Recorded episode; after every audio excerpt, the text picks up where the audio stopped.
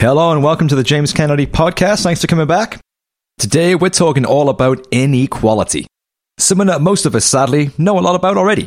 But what if I told you that it's been actually scientifically proven that it is in fact inequality that is the root cause for pretty much all of our social ills. I'm talking about things like mental and physical ill health, drug abuse, life expectancy, educational performance, violence, crime, fear, imprisonment, anxiety, insecurity, stress, depression, depletion of our resources, um, teenage pregnancy, pollution, corruption, environmental breakdown. Fucking everything is caused by inequality. Now, we all know that inequality sucks. It's unfair. It's not fair that some people should have more whilst others should be struggling. We, we kind of know instinctively that inequality is wrong. But Professor Richard Wilkinson and his wife, Professor Kate Pickett, have scoured hundreds and hundreds of studies from all around the world and correlated it with data on each country's level of inequality. They put all of their findings into the excellent book, The Spirit Level, which has sold tons and tons of copies and has been universally praised for actually putting into indisputable proof what most of us know instinctively that inequality is bad. Not only bad, but it is ruining our society, our values, and life as we know it. The book is filled with graphs and charts and references and studies and information, but it's a real easy read. It's a short book and they focus each chapter at the start of the book on each know, social cause that I mentioned earlier, such as, you know, mental and physical health, uh, imprisonment, crime, violence. They go through all that stuff and they explain what the correlation between social inequality is and those outcomes. And then they show you the graph. And what's uncanny about this is that all of the graphs look exactly the same. All of the countries with inequality are scattered upon the same point in the graph. So if you pick an issue, say violent crime, and then you you lay the statistics for, that we have around the world for countries that have rates of violent crime. You lay that on top of a country's graph for their level of inequality relative to the others, and it shuffles about, and it ends up looking exactly the fucking same as all the other issues. So the countries that have higher rates of inequality also have a correlatingly high rate of whatever issue you want to pick.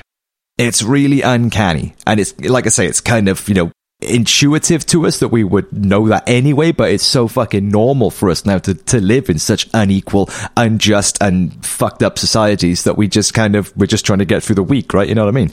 But to see it there proven scientifically is a real wake up call because it's like, yeah, okay, we are, we are really off track here. We've been led astray by an ideology and a political system that is just not serving most people's needs.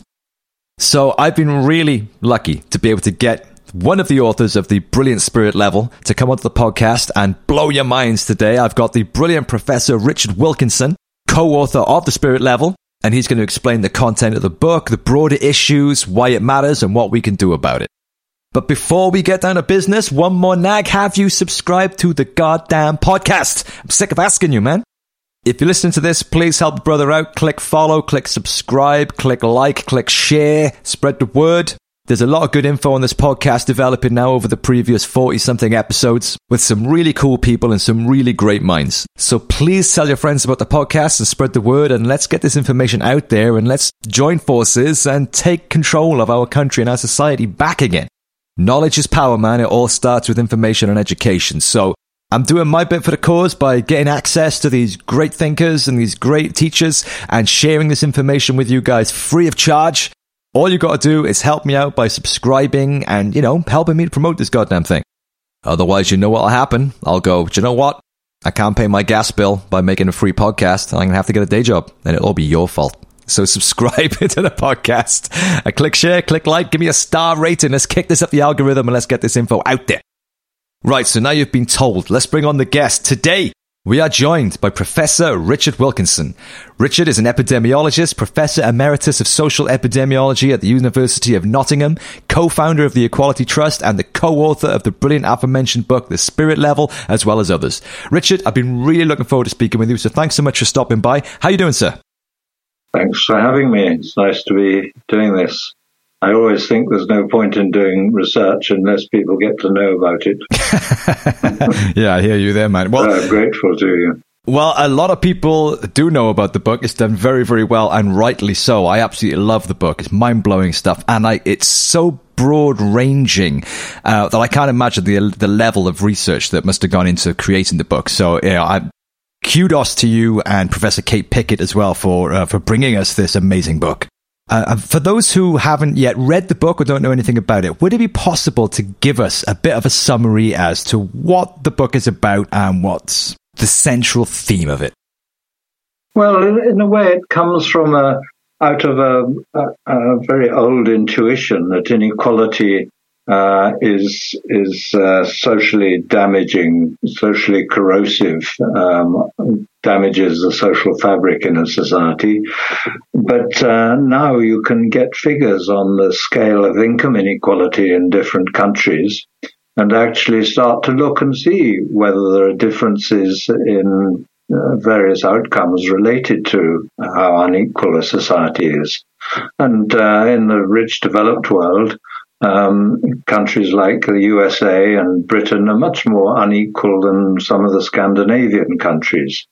And it looks as if, as a result of that, uh, they suffer more violence, uh, more imprisonment, uh, worse health, um, including mental health.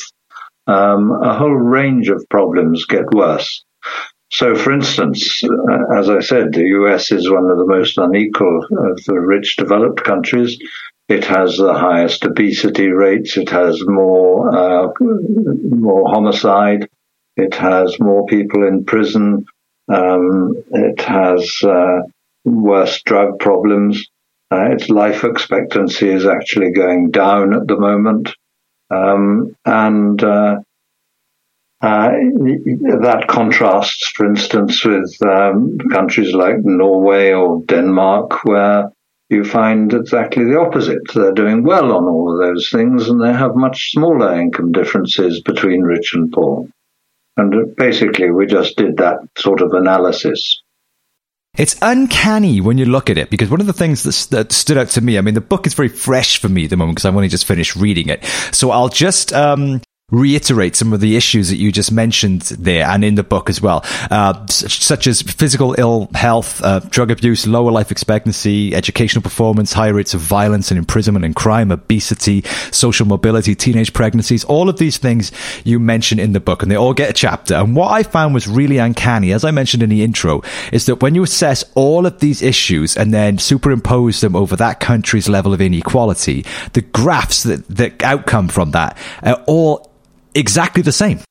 So it proves indisputably, visually on the page, that a country's level of inequality is directly related to its level of poor performance on any one and all of these issues.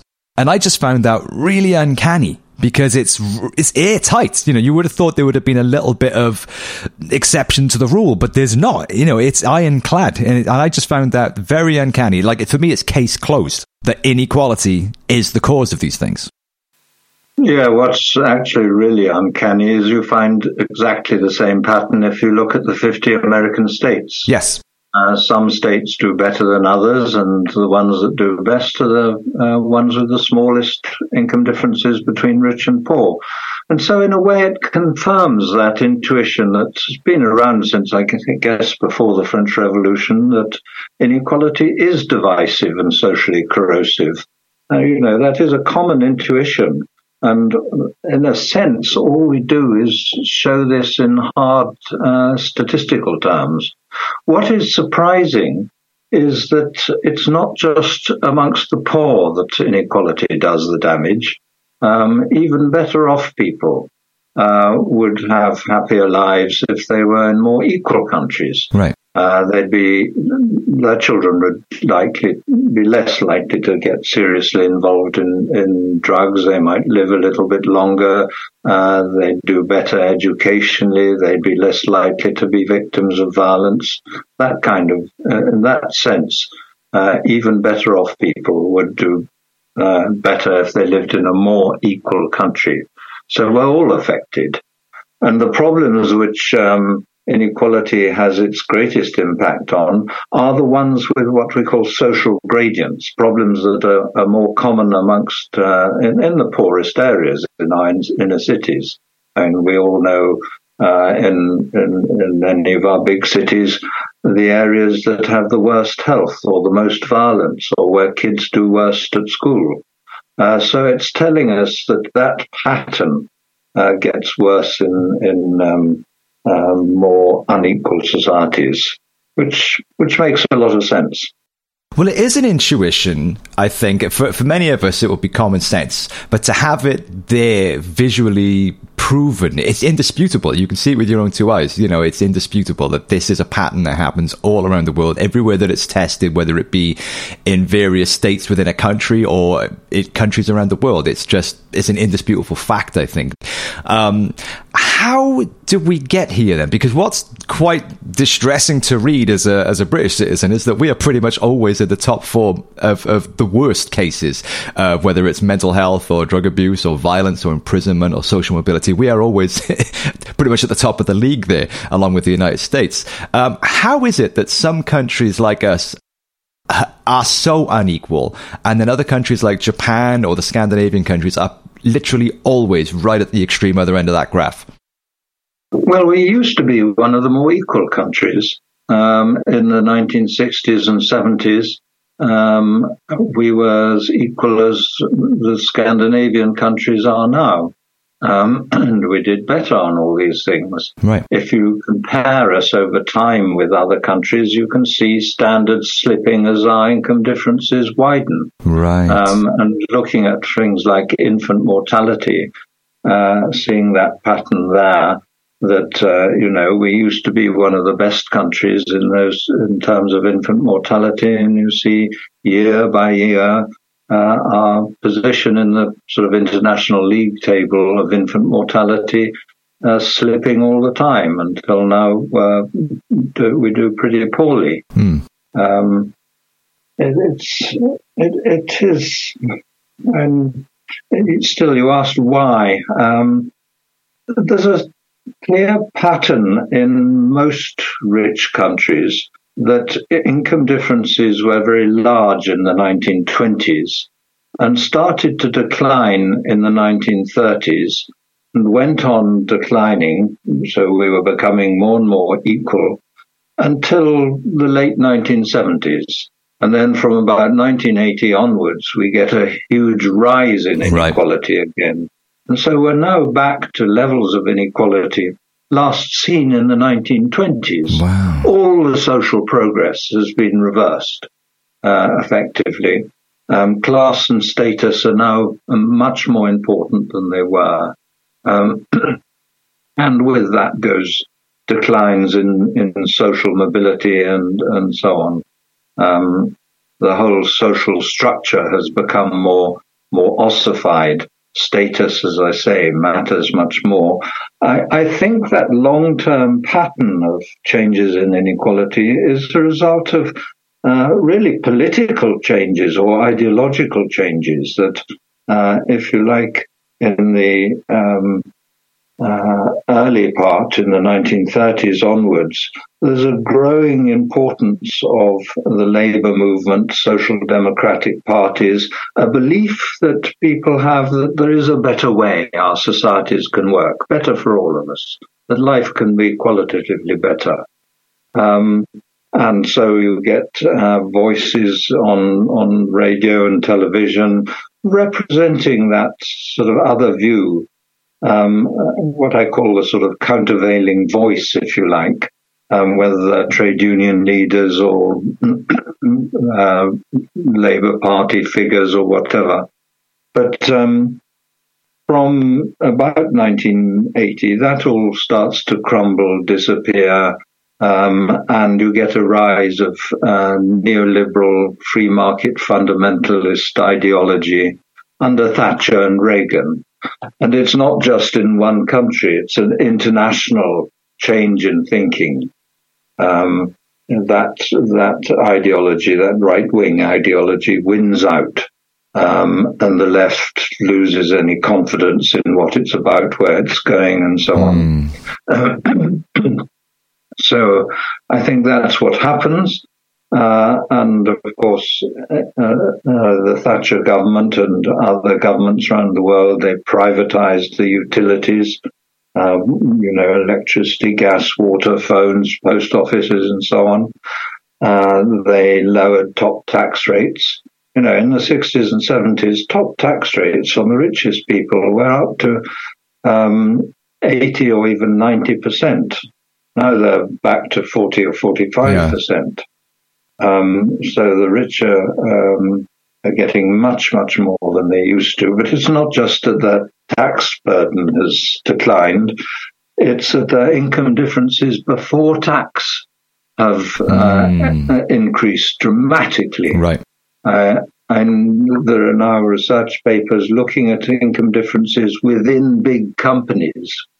And you find CEOs were earning well, I sometimes think I shouldn't say earning, they were getting uh, 20 or 30 times as much as the average production worker in the 60s and 70s up to around 1980. But by the first decade of this century, they were getting not uh, 20 or 30 times as much, they were getting two or 300 times as wow, much. Yeah. Suddenly, a huge escalation yeah. in the differences within large multinational companies. And there are also research papers which look and see whether the performance differs uh, according to how well paid the CEO is. And if you take the top uh, four or five hundred companies in the US, for instance, you find the companies doing best are the ones with the less well paid CEOs. Mm, right.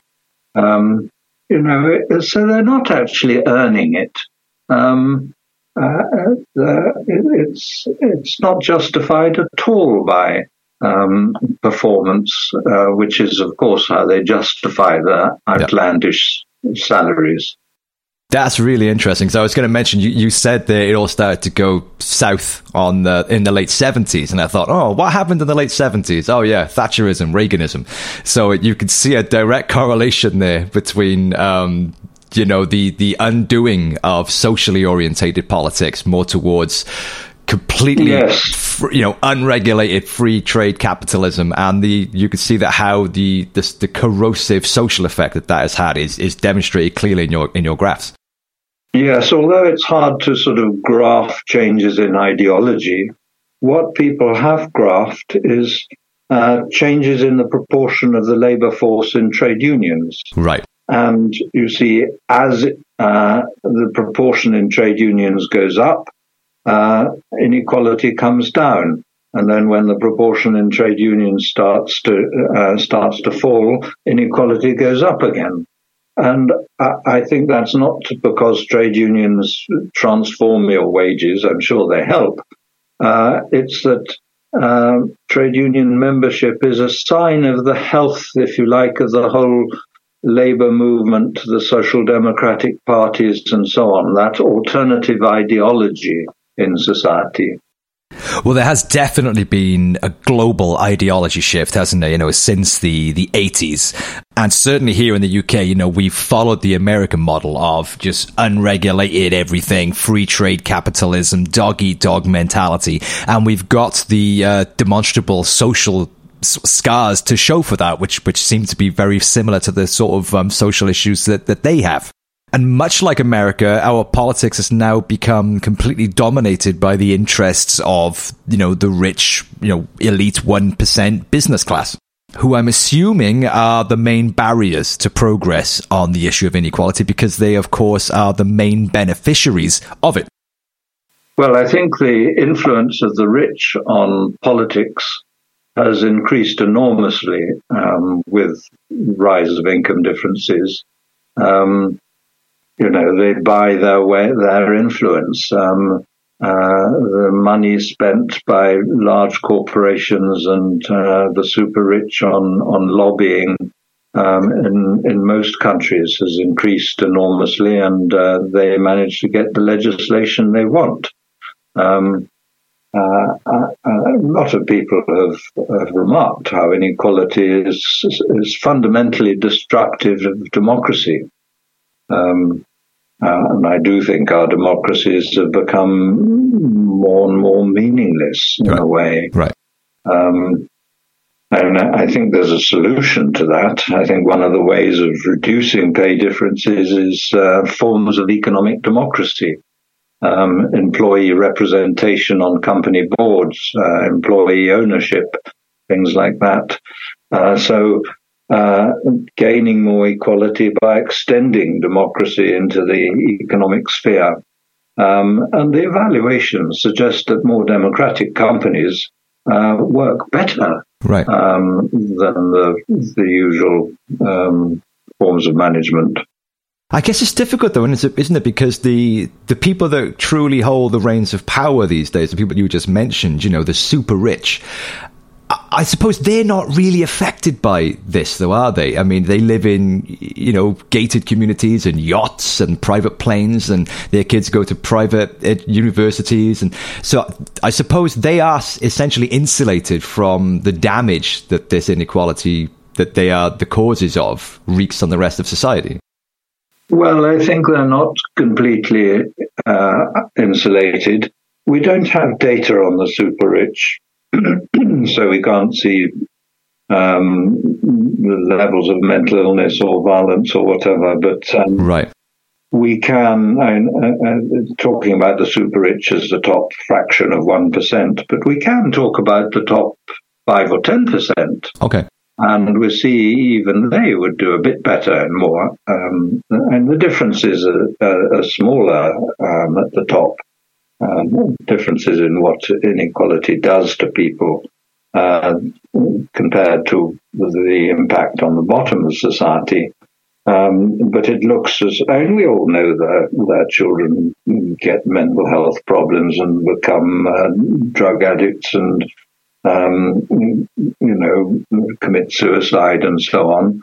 Uh, they're not really insulated from right what goes on in the rest of society. Right. Yeah, and, and regardless, anyway, I mean, you know, ninety-five to five percent ratio is not a good split for the people that have got everything, and then the rest of us that are scrambling amongst ourselves. So, regardless of whether the, the top one, five, 10, 20 percent, or whatever, like it or not, it's still not cool. The democratic society ought to be able to deal with this. Yes. Um, whatever the top one percent are doing, thinking. Yeah but, but actually it's they who control what happens. And it, it's it's not only the lobbying; it's also the control they have over the media. Hmm. Um, you know, the, the major newspapers, um, um, television, and so on. Yeah. And uh, actually, it was clear in the states. You could see uh, the right setting up um, uh, right-wing radio stations and so on um, uh, which became more influential and uh, helped this change in popular ideology. Well, I suppose it comes down to our values, doesn't it? I mean, we, as you mentioned, we do have an instinctive set of values, and most of us know kind of instinctively that inequality is wrong. We don't need it explained to us why that is. So, you know, we do have those values, but we, we, we've been locked into a system now whereby we are living out, out of alignment with our quite primal and natural human and communal values. So, essentially, I feel that you know, we need a shift back now. We need to reclaim the, the ground that we've lost and get back to a sense of living in alignment with the values that are better for everybody. Well, I think are more immediate effects. Mean, one of the things when I give talks, I show that um, community life weakens. Uh, people feel they can't trust each other. There are various questions in, in uh, national surveys like uh, uh, do you feel uh, people would take advantage of you if they got the chance? Or do you feel most people can be trusted? And that plummets with greater inequality. Uh, and of course, that goes with um, people not feeling safe walking home late at night yeah. in, in right. our towns. And, you know, it's a major issue, particularly for women. Um, an, uh, an infringement of their freedoms, very important, fundamental infringement. Um, but uh, you also get this rise in homicide rates, um, which has been shown all over the world. So those more unequal societies are not only less friendly, less community orientated, less trusting of each other, uh, but they're more dangerous. And if you look at really the most unequal societies, uh, places like Mexico and South Africa, uh, you see it's gone a stage further. There, are people are actually afraid of each other. They've got bars right. on their windows and doors and razor wire around the top of the, you know, around their gardens and so on. Um, and uh, you know, other people are are to be feared, kept out, dangerous, um, and uh, that is really so tragic because um, Studies of happiness and well-being show that the quality of social relations is absolutely crucial. You know, having lots of friends, being involved in community life are fundamental to happiness. And it's there that inequality is doing its greatest damage. And that's not just the poor, it's what all of us suffer. 100%. Yeah. And that ties in with something else I wanted to ask you about. I haven't yet read The Inner Level, which is the other book that you co-authored with Kate Pickett. Um, the tagline to that is how more equal societies reduce stress, restore sanity, and improve everyone's well-being. Now, I'll be fascinated to read that because we have seen, and it's quite well known now, that there's a global increase in, certainly in the Western world, of anxiety and stress and depression and all of these things. And I think it's a direct result of this ideology shift that we've been talking about. This kind of dog eat dog, you're on your own, there's no community, it's just the individual that living out of alignment with our natural sense of community and, and tribalism is it's going to be detrimental to people's mental health. And certainly now, at a time of the cost of living crisis and war and all the bad news, and our national assets are getting sold out from under us and stuff like that, more and more increasingly are we becoming stressed and tense and pressured and anxious and despairing because of the ever tightening grip of this right wing, conservative, capitalistic worldview. So, am I right in thinking that that's where you're going in the other book, The Inner Level? Yes. Um, I think after writing The Spirit Level, we felt that uh, people still didn't see that they were personally affected by income inequality. It was something that was out there in society, but you know, most of us we only think about our friends and family and so right. on. Uh, we have an idea of a the personal life that really matters to us, and the big outside things in society are, are somewhere else. And so we wanted to show that actually the mechanisms come right into our most personal experience. And actually, what inequality does, I said uh, it, makes class and status more important. Um, it that means it raises issues of uh, your, your feelings about self worth. Uh, and it's clear that we feel that uh, we're more worried by other people's judgments of us. Um, uh, how they uh, they see us, and um, you know, do they think we're we're stupid, incompetent failures, or yeah. do they think we're very successful and clever and all the rest of it? And um, there is a response to that.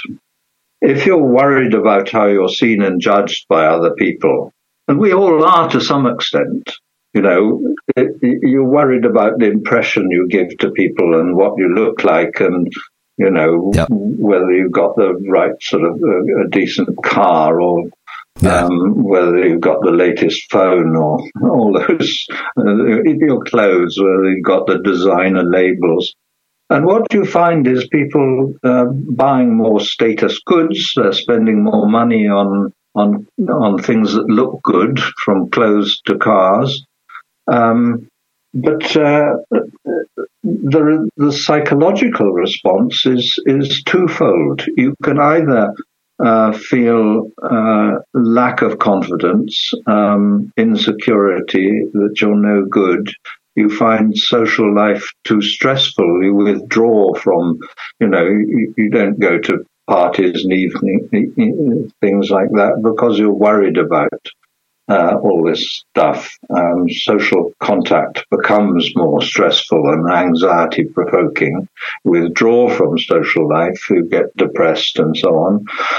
Or you can, the other response to feeling worried about how people uh, see and judge you is to big yourself up. Hmm. Um, so uh, you go in for what psychologists call uh, self-aggrandizement, um, right? Uh, uh self-enhancement, um, uh, uh, and part of it, as I said, through consumerism. Um, but you can see it in. There's a nice research paper which looked at what they called status anxiety. Hmm. And they show that in more unequal countries, the whole population, all income groups, from the rich to the poor, have more status anxiety than people in more right. uh, unequal, more sorry, more equal societies. Yeah. So we all get more twitchy about how people see and judge us, and that those issues of confidence um, are very personal. And I think we all feel that, you know, we have this little psychological weakness. We're all a bit worried about what other people think of us. Uh, and that lack of confidence is seen, I think we, we mostly see it as a sort of personal psychological weakness that we hide right. away. Um, in fact, we should share it with others and say, look, I know I feel like this, and so do you. Yeah, yeah. and, um, we must uh, put our guard down and, and, share these things a bit. Um, but I think part of the uh, decline in community life um, is that um, we are more worried about these social um, connections. Um, we're more worried about, um, you know, you're more hesitant to start chatting to people you don't know because of, you just feel more inhibited, yeah. socially inhibited, yeah. I suppose. Yeah. Yeah, that, I think you're right. That's something that we all carry. Even even people in the top five percent, I'm sure, are going to have that kind of. Um, I suppose you could describe it as a kind of uh, relative status. You know, it's like we're all constantly um, made to feel inadequate compared to what's happening, what we think is happening in the rest of society. And because of this value shift that's now happened, you know, since the, the late 70s, is, you know, we now tend to measure things based on our personal level of success or personal riches or personal possessions or personal power or strength in whatever form that might be. And we tend to identify very much now in that way. And of course, we get it rammed down our throats as well. You know, the examples of people who are richer and better looking and more successful than we are. Um, and we, we do have this feeling that it's on us, you know, to, to make it on our own and to, to, to fight our way to the top of the pile rather than being part of a functional, healthy, equal society, which would be a lot more attainable and a lot better for everybody. Yes, I, I, it's a very fundamental damage to the social fabric. Um, and I think people, you know, they feel it now, but they don't see the pattern of change. Right. Uh, perhaps it's it's harder for younger people to see see it, but you know, I'm I'm getting on now, and uh, in, terms of age, um, and uh, I remember when society was different, right? And the changes uh, since free market fundamentalism, neoliberalism, Thatcher and Reagan came in around 1980. Uh, I can, uh, in my own experience, I can feel that they have made our society more antisocial. Right. Um, it used to be a, a, warmer, more friendly, cooperative place than it is now. Well, I'm an 80s baby, so I don't have any other point of reference. You know, I know it's crazy, um, but I don't have a personal point of reference of what life could be like that would be different to this. Bad luck. yeah, yeah, you're right. we, we, I mean, we have to be um, campaigning, struggling to make a better society that has those characteristics that we know are important to our well-being and happiness. Well, speaking of solutions then and moving us into a better direction, um, to, to kick off, I asked the chat GPT, you know, the artificial intelligence uh, computer, how oh, we yeah. can solve inequality before I came on the podcast today. And I want to share with you what it said. Number one, tax the rich higher. Two, increase wages. Number three, strengthen the unions. Number four, provide free education and free healthcare for all. Number five, tightly regulate the financial and real estate industries. Now, I was quite impressed with that. I thought that sounded quite lefty for a robot. Um, would you agree? Um, yes, I would. Uh, I, I've tried it out on a number of things, not that particular question, and I've been rather impressed by its answers. and I suppose it, it's going through vast quantities of uh, research and discussion yeah. and literature and so on, and just pulling out the stuff that comes up repeatedly. Yeah. Um, but I mean, there's no doubt we've got to tax uh, the rich more. I, I, mean, given that our, our, services, public services, are falling to bits, um, you know, whether it's school buildings with the ceilings falling down or um, lack of teachers in all sorts of subjects or uh, whether it's the NHS. Um, uh, the idea that you should allow the super rich to be pulling in uh, millions each year and giving rise to um, uh, in families, um, I can't remember the word I want, but um, uh, who will not have to work for generations because their great great grandfather um, was paid millions and they stashed away yeah. and so on. We don't want a society like that, and nobody can really believe that allowing people to have those huge incomes is more important than funding the health service properly. Yeah. Um, but it's not just a matter of taxes and benefits. It's, it's as I was saying earlier, a matter of um, extending democracy into the workplace. Um, and if there was some um, measure of democracy in the workplace, you might think your boss should get a bit more than you. You might think maybe you'd vote for him to have twice as much. But you probably wouldn't vote for him to have two or three hundred times. No. I'm no. saying him all the time, but of course there are now a few women uh, CEOs. Well, we say um, him because that is generally the way it is. unfortunately, that's generally you know. the way it is. Yes. um, people actually often ask me how um, other forms of uh, inequality fit into this uh, ethnic inequality, gender inequality, and actually uh, they're all related because in societies where you've got bigger overall income differences, there is more discrimination by uh, ethnicity and gender. Uh, so women's pay disadvantage is bigger in those societies. Right. right. And the differences between black and white are bigger. Um, so, you know, it's part of the way I said um, that class and status becomes more important. With that goes a process of thinking the people at the top are brilliant and the ones at the bottom are, are hopeless and the prejudiced view that uh, the poor are poor because they're, I don't know, lazy and stupid. And yeah, yeah. All those prejudiced ideas. Uh, but actually, as soon as anything becomes a, a, a, marker of low social status, whether it's skin color or um, in some countries, your linguistic group, um, you know, in the States, Spanish speakers, um, right? Uh, or in, in Belgium, there are different linguistic groups that go have some status uh, relevance, and um, right. or in Northern Ireland, what religion. Um, uh, when any of those things become markers of status, they are stigmatized. Right.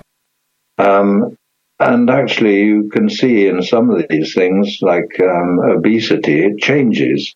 It used to be the fat, who, the rich who are fat and the poor who are thin. Yeah. And in the 20th century, that reversed. Um, and uh, so suddenly um, obesity starts to be stigmatized. Yeah, right, right. Um, actually, you see the same um, with suntan when the poor um, worked in the fields and were very suntanned um, uh, you tried the, the upper classes tried to keep as white as they could.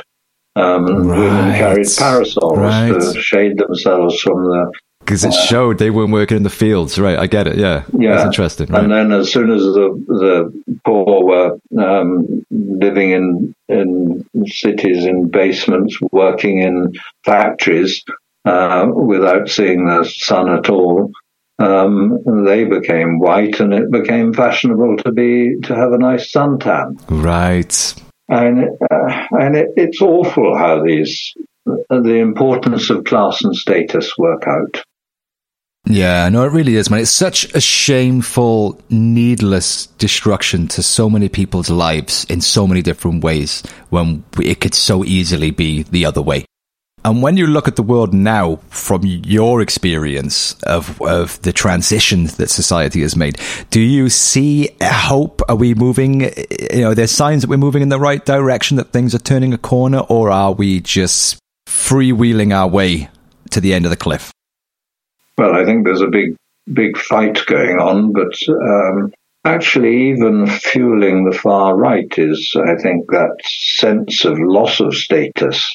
Um, and uh, you know make America great again is yeah. people wanting you know even if they've been diminished and uh, looked down on they want to be part of something that is seen as as great partly as a response to uh, and I, but I, I think the prejudices increase with um, the more you have your own uh, status, self worth taken away from you, uh, the more you try and regain it by saying, at least I'm better than those bastards.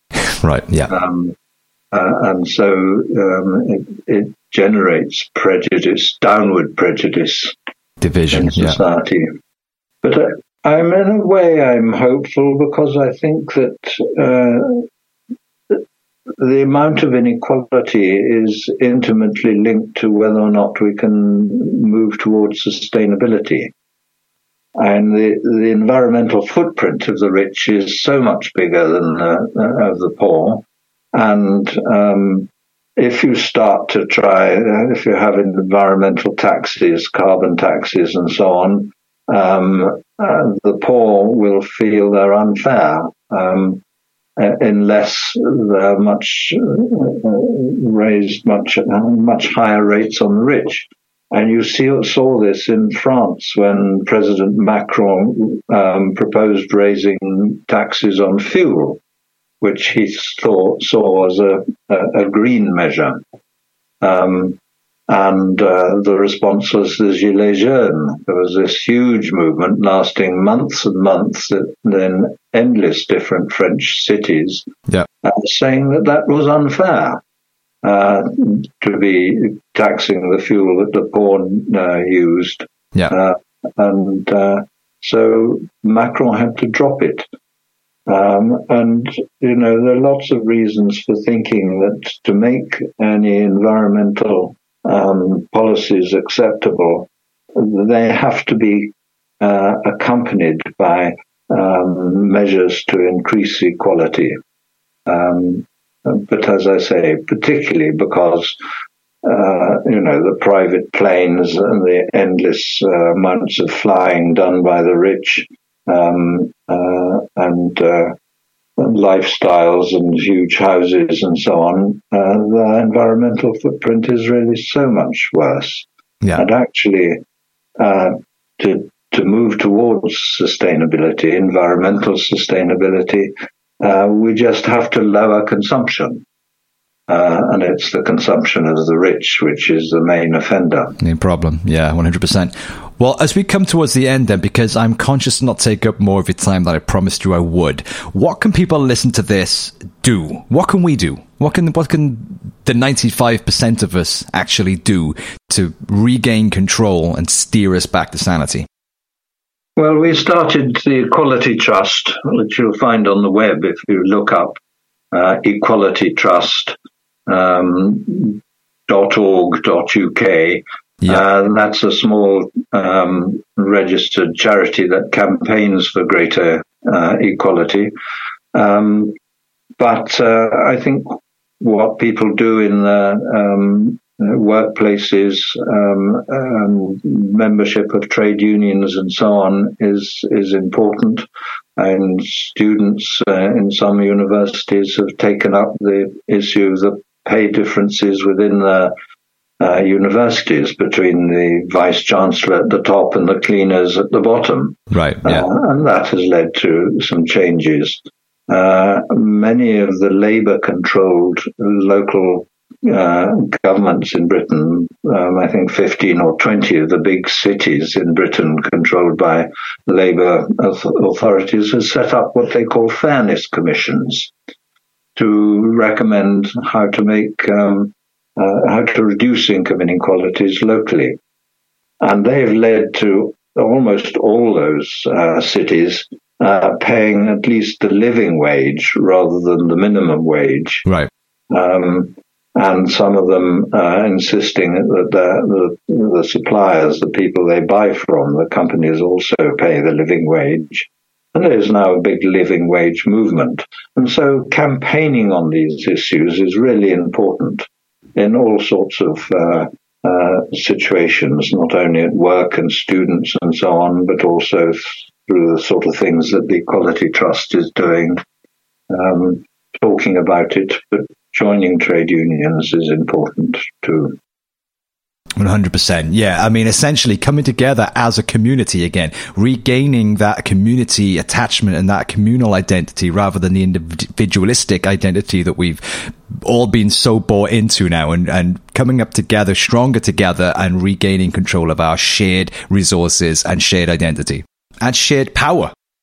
Um, so, Richard, thank you so much for doing everything that you've done, along with uh, Professor Kate Pickett as well, to highlight and amplify this issue and to, to lay out the case so plainly and so clearly demonstrated with the, the data as to why this issue now is case closed and indisputable. So, we know what the problems are, we know why we have these problems, and we know what we've got to do about it. So, it's, a, it's, an, it's an invaluable gift that you've given us. So, thank you so much for all of the hard work as you said there, check out the equalitytrust.org.uk if you want to get involved. And also, I would 100% everybody listen to this, rush out right now and buy the book, The Spirit Level. The book that we've been talking about today, but all of this stuff is laid out with all of the information and all of the uh, background. And also check out The Inner Level, which I have yet to read, but you can mark my words, I will soon be doing so. Richard, thanks so much for giving us your time today. It's been a fascinating chat, and we thank you again for everything that you're doing. Well, thank you for spreading the word. Essential work. Thanks. Oh, it's, it's the least I can do. Anytime. Thanks again, Richard. It's been great to meet you, and uh, we'll speak to you again soon. Bye. Professor Richard Wilkinson, ladies and gentlemen. Put it together for him. We must, of course, give a shout out as well to Professor Kate Pickett, who is the co-author of The Spirit Level, who has been, I'm sure, equally involved in the project. Such great work those guys have done in those books. Fascinating stuff. And just to have that issue case closed is really, really useful and important. And there it is in black and white. They've proven it, man. They've been through all the data. They've collated it all together in a scientifically sound method and they've put it all there in black and white for you. All of the social ills that we struggle with and that cost us a lot of money and that we all have to suffer the results of are all without question the results of financial and social inequality in our society. And those societies that don't have that financial and social inequality do not have any of those problems. I mean, of course they do in tiny amounts. Of course, you know, people are people, right? But it's proportional, directly proportional to the level of equality or inequality in a society. So if you want a better, fairer, safer, better educated, less violent, happier, well adjusted, more creative and productive society, you're gonna have to get rid of that inequality, baby. And the only way we're going to be able to do that, it seems, is by coming together We've got to let go of this Thatcherite Reaganistic idea that we are all dog eat dog against each other. It's, you know, we've got to fucking be winners and, you know, be richer and stronger and work harder than the next guy and get to the top and be a fucking survivor and a fighter. We got to get rid of that mindset. It's bullshit. If it wasn't bullshit, how come it only works out for like less than 1% of the population? And most of those motherfuckers are rich when they were born anyway. So it's a fucking lie, man. It's a lie. It's never going to happen to you. You're better off coming together, stronger together, and fucking overthrowing the system and creating a new one. And that's not a radical idea. this is not a romantic yearning for some kind of unrealistic utopia. We've been there before. We've had a society that was fairer. But you can't take your eye off the ball. You know, the bad guys are always looking to come and fucking pull the rug out so they can run away with all the cash again. You know, we've, it, like Tony Benn said, every generation must fight the same battles. You know, there's no final victory and there is no final defeat. You know, and I love that. It's one of my favorite quotes. But what it means is, is that, yeah, we can't get too comfortable. It's like, it's the same battle over and over and over again.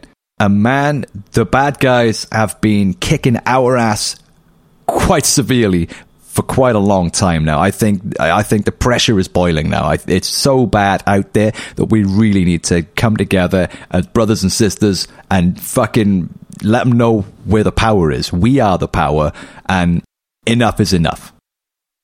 So I hope you enjoyed the episode. I hope you found that insightful and interesting and great food for thought. Do check out the equalitytrust.org.uk and also the Spirit Level and the Inner Level books as well by Professor Richard Wilkinson and Professor Kate Pickett.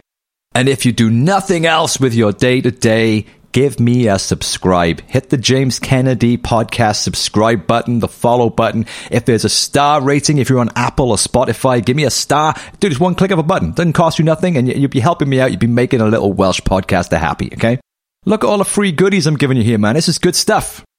As always, I'll be back next week with another awesome guest, so I'll see you there. In the meantime, take care yourselves, take care of each other. I love you loads, and I'll see you next time.